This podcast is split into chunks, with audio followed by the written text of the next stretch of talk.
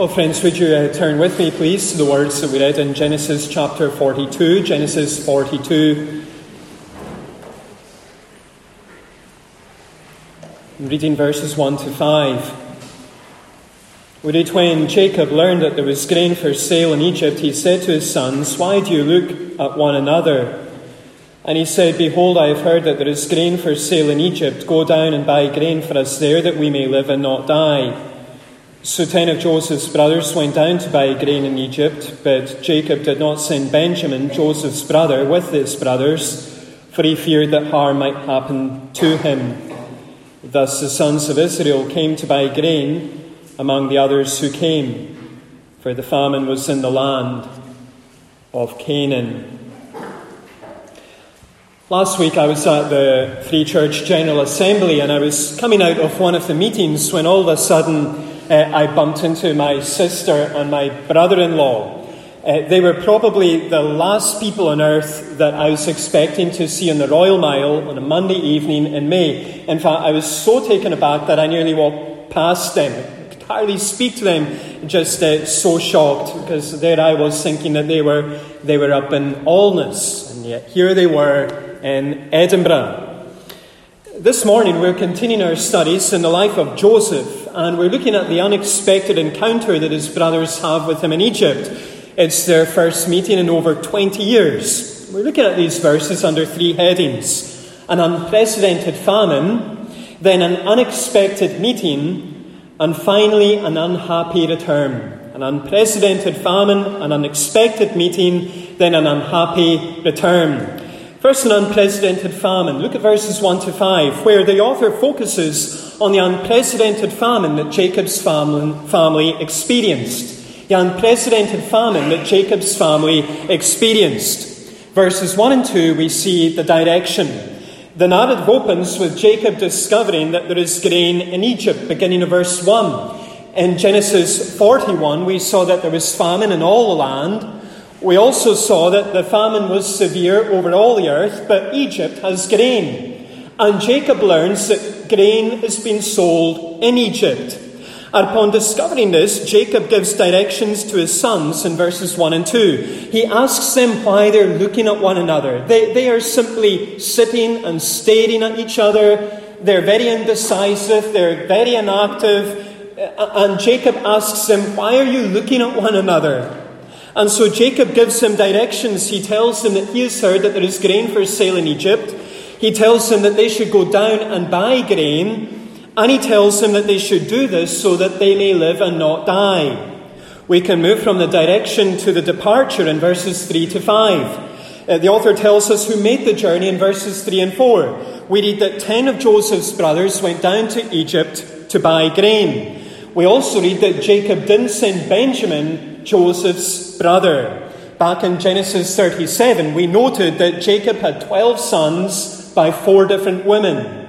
Joseph and Benjamin were the sons whom Jacob's favourite wife Rachel bore to him before her death.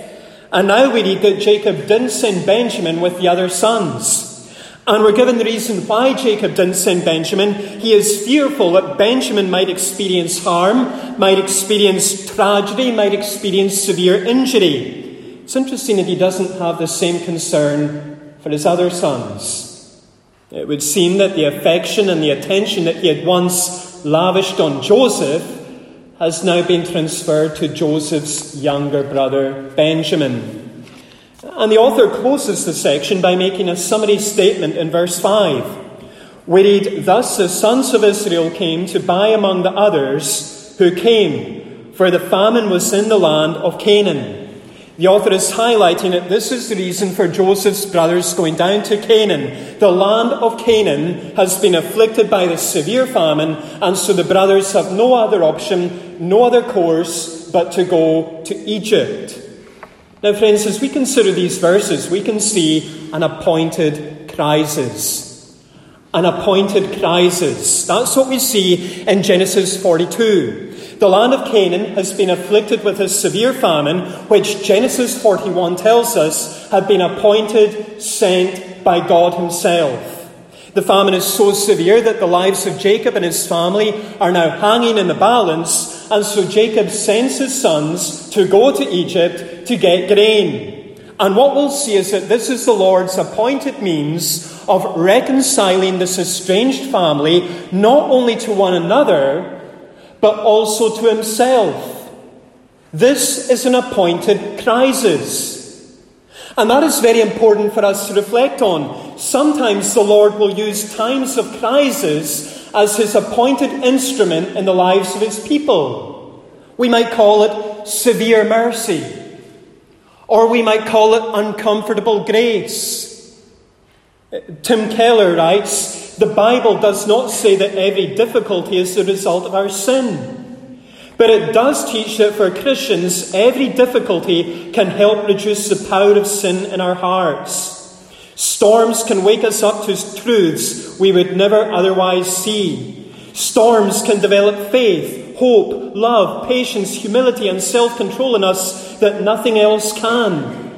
And innumerable people have testified that they found faith in Christ and eternal life only because some great storm drove them to God. Keller concludes by making the point that there is mercy deep inside our storms. There is mercy deep inside our storms. And maybe you can see this in your own life. Maybe you can see how it was the Lord's severe mercy how it was his uncomfortable grace that first drew you to himself. Or maybe you can see how it was the Lord's severe mercy, his uncomfortable grace, where you really grew, you really developed, you really matured as a Christian. This morning I want to ask you, friends, whether or not you believe in a God who is wise a God who is powerful, a God who sovereignly appoints times of crisis to accomplish his good purposes in the lives of his people. Do you believe this, friend? Do you believe in a God of severe mercy? Do you believe in a God of uncomfortable grace? Do you, do you believe this? Second, we have an unexpected meeting. Look at verses 6 to 28, where the author now focuses on the unexpected meeting that Jacob's sons had with Joseph. The unexpected meeting that Jacob's sons had with Joseph. Verses 6 down to 17, we see the first meeting with Joseph. The author sets the scene, verses 6 to 8. He tells us that Joseph was governor in the land, that he was selling to all the people in the land. He tells us that when Joseph's brothers saw him, they bowed before him with their faces to the ground. He tells us that Joseph recognized his brothers, that he treated them like strangers, and that he spoke harshly to them as he said, Where do you come from? And he tells us that the brothers didn't recognize him. And it's been over 20 years since these brothers had sold Joseph as a slave to Midianite traders.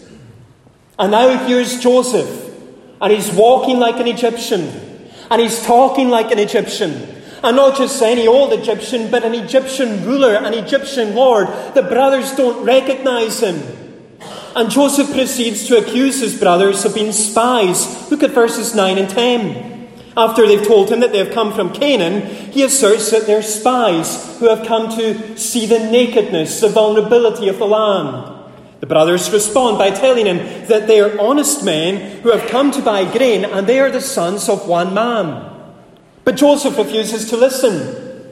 And once again, he asserts that he believes that they are spies who have come to survey the nakedness, the vulnerability of the land of Egypt in this time of crisis. And the brothers respond by telling him that they are twelve brothers, the sons of one man in Canaan, and they say to him, one of our brothers is no more, and the other brother, the youngest brother, he is with our father. Having heard this, Joseph accuses them for a third time of being spies, but he isn't finished. And he proposes a test. He swears by Pharaoh's life that they will be permitted to leave Egypt only if their youngest brother comes. He then proposes that one of these brothers might return to Canaan to fetch the youngest brother, the rest must remain in Egypt. And he claims that this will test the truthfulness of their words. And after saying this, Joseph has them imprisoned, incarcerated, confined, put in custody for three days in verse 17. We can move to the second meeting with Joseph in verses 18 to 28.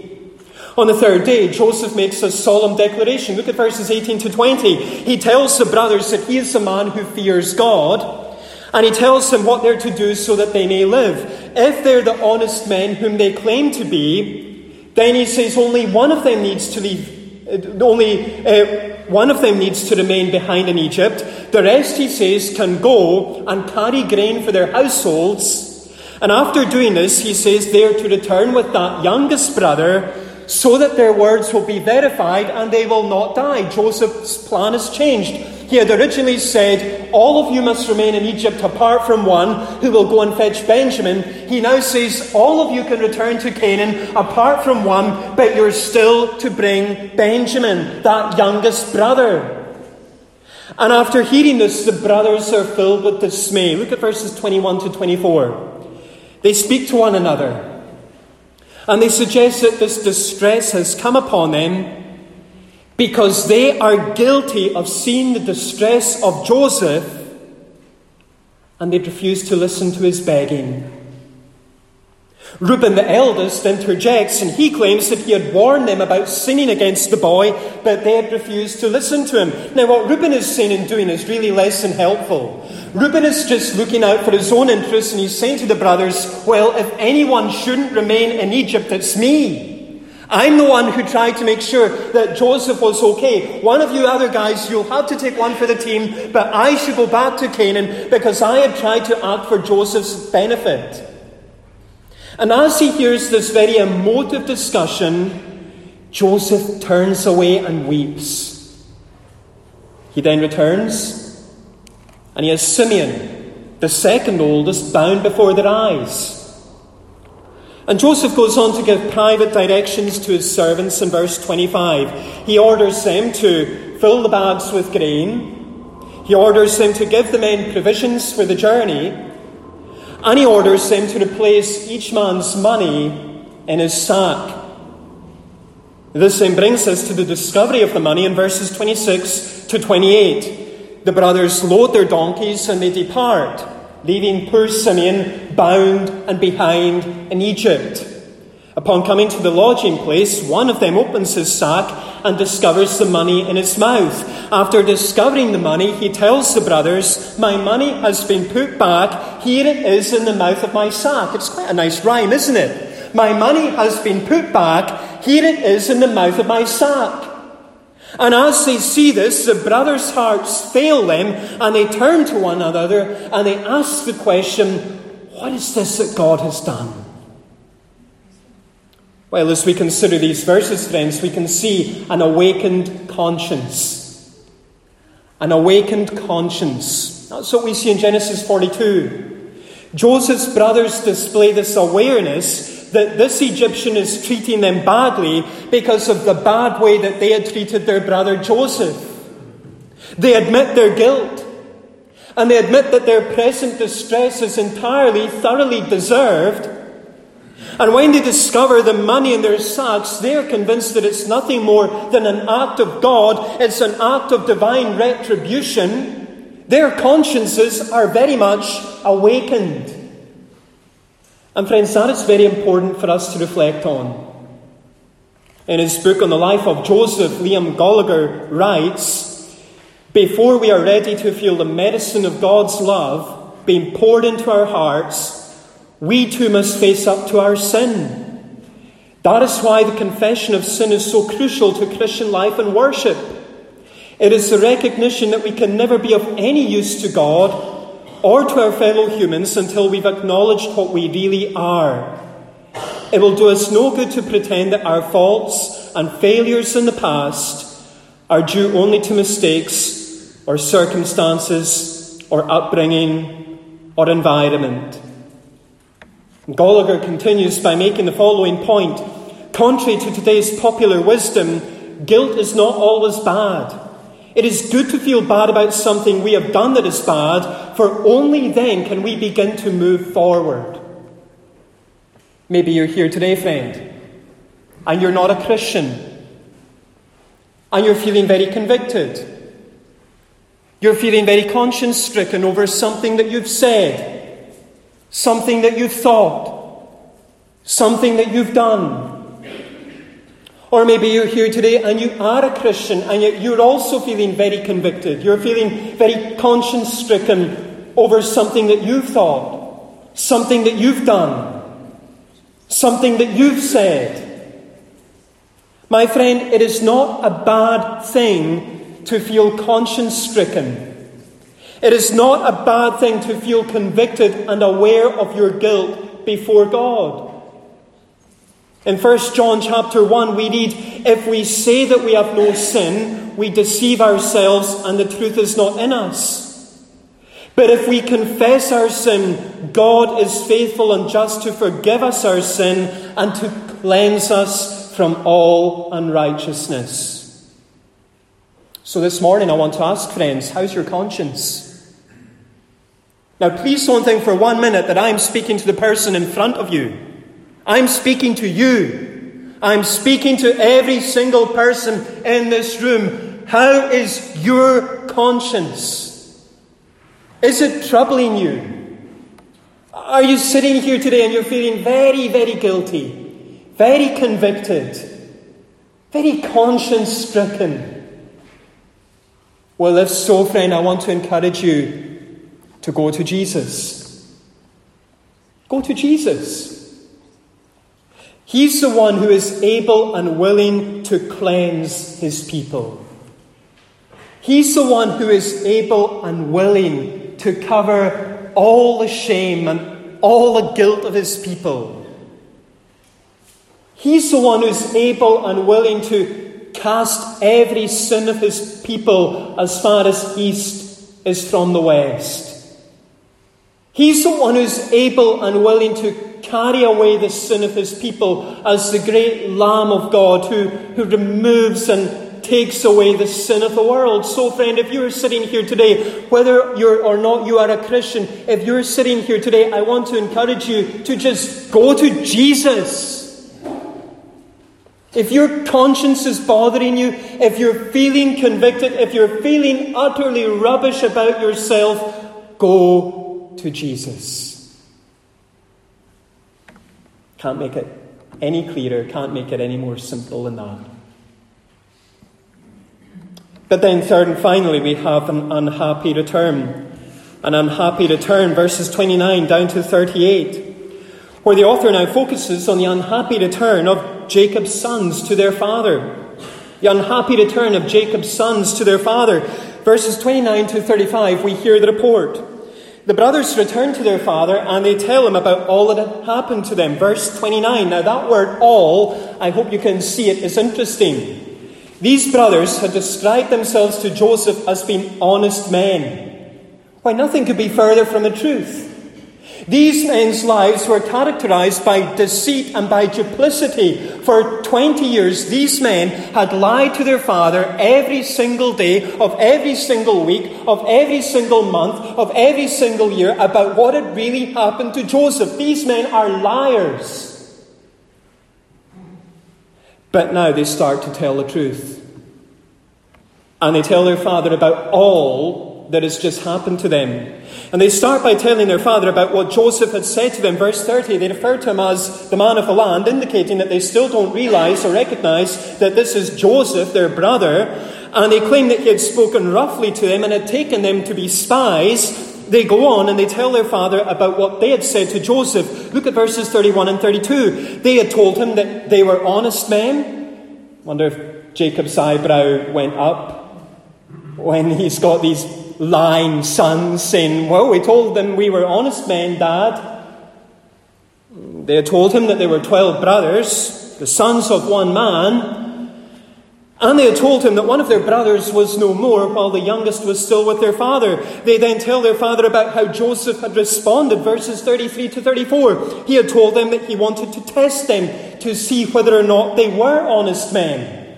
He had told them to leave one of their number behind to then take grain to their households, to go on their way, and to return with their youngest brother.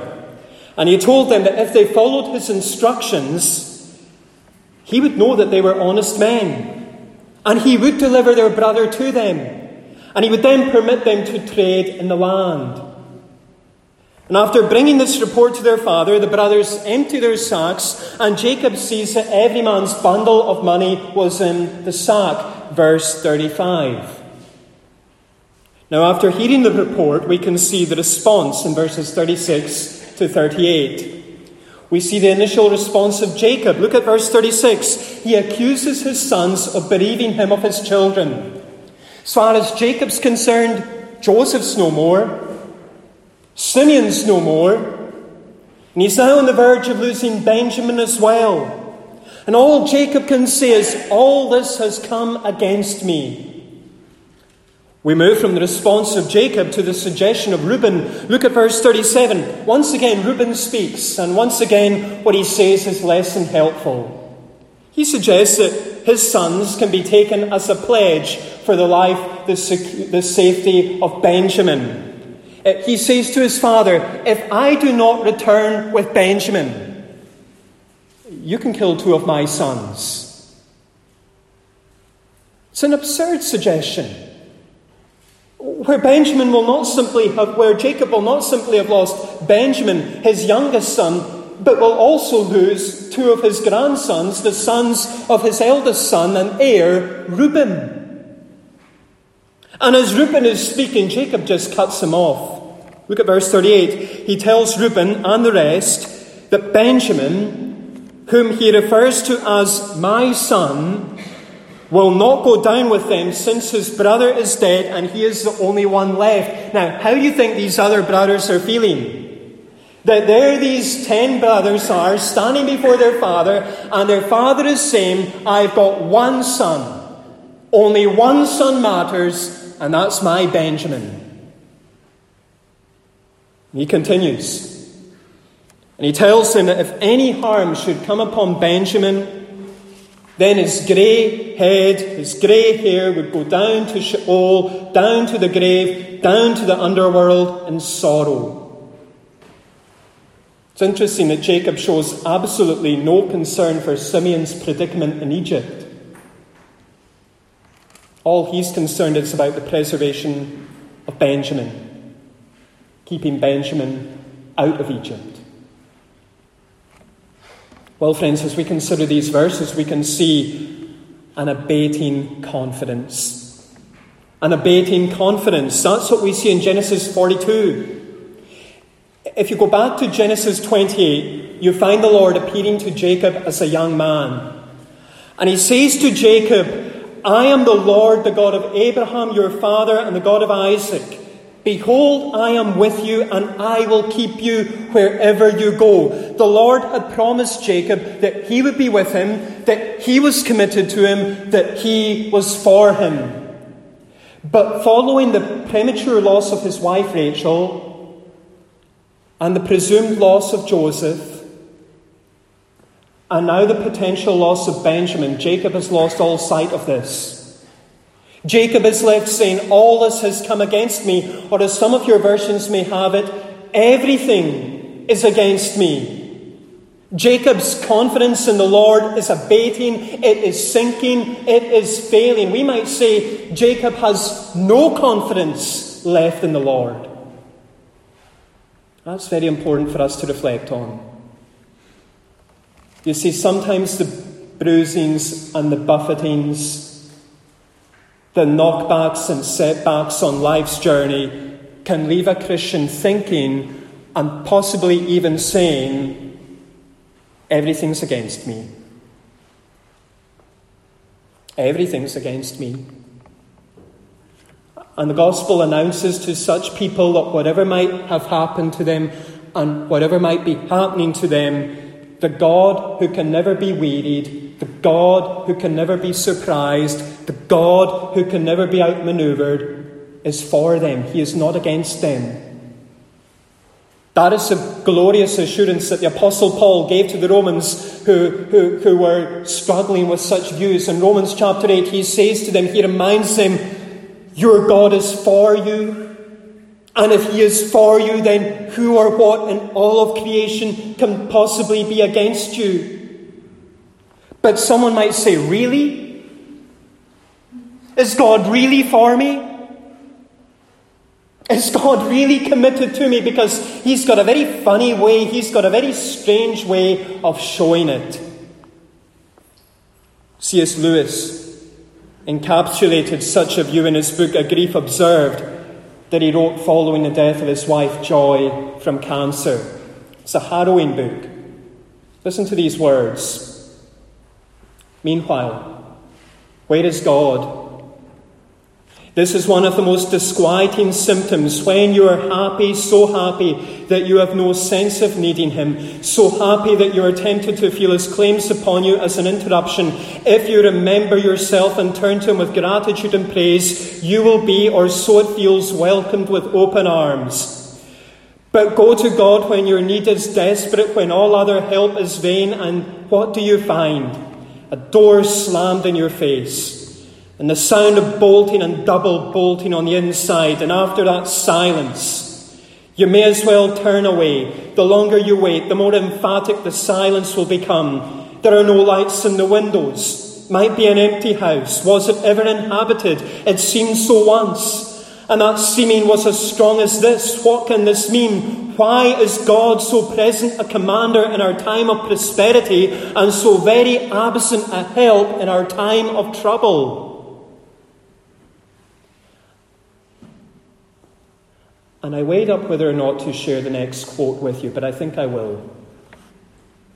Because Lewis goes on to say this What chokes every prayer and every hope is the memory of all the prayers that Joy and I offered, and all the false hopes we had. Not hopes raised merely by our own wishful thinking Hopes encouraged, even forced upon us by false diagnoses, by x ray photographs, by strange remissions, by one temporary recovery that might have ranked as a miracle. Step by step, we were led up the garden path. Time after time, when God seemed most gracious, He was really preparing the next torture. That's harrowing. That's a man who felt like everything, including God, was against him. And the Apostle Paul says to such a Christian, every Christian who might be wrestling with similar thoughts, you can know that God is for you. And you can know that He is not against you. And you can know this because He didn't spare His own Son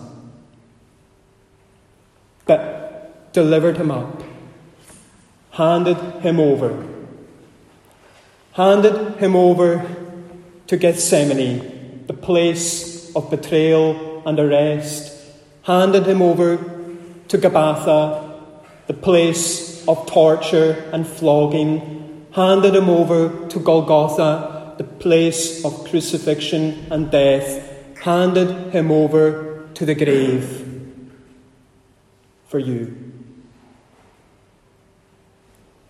That is how far his love, that is how far his commitment to his people will stretch.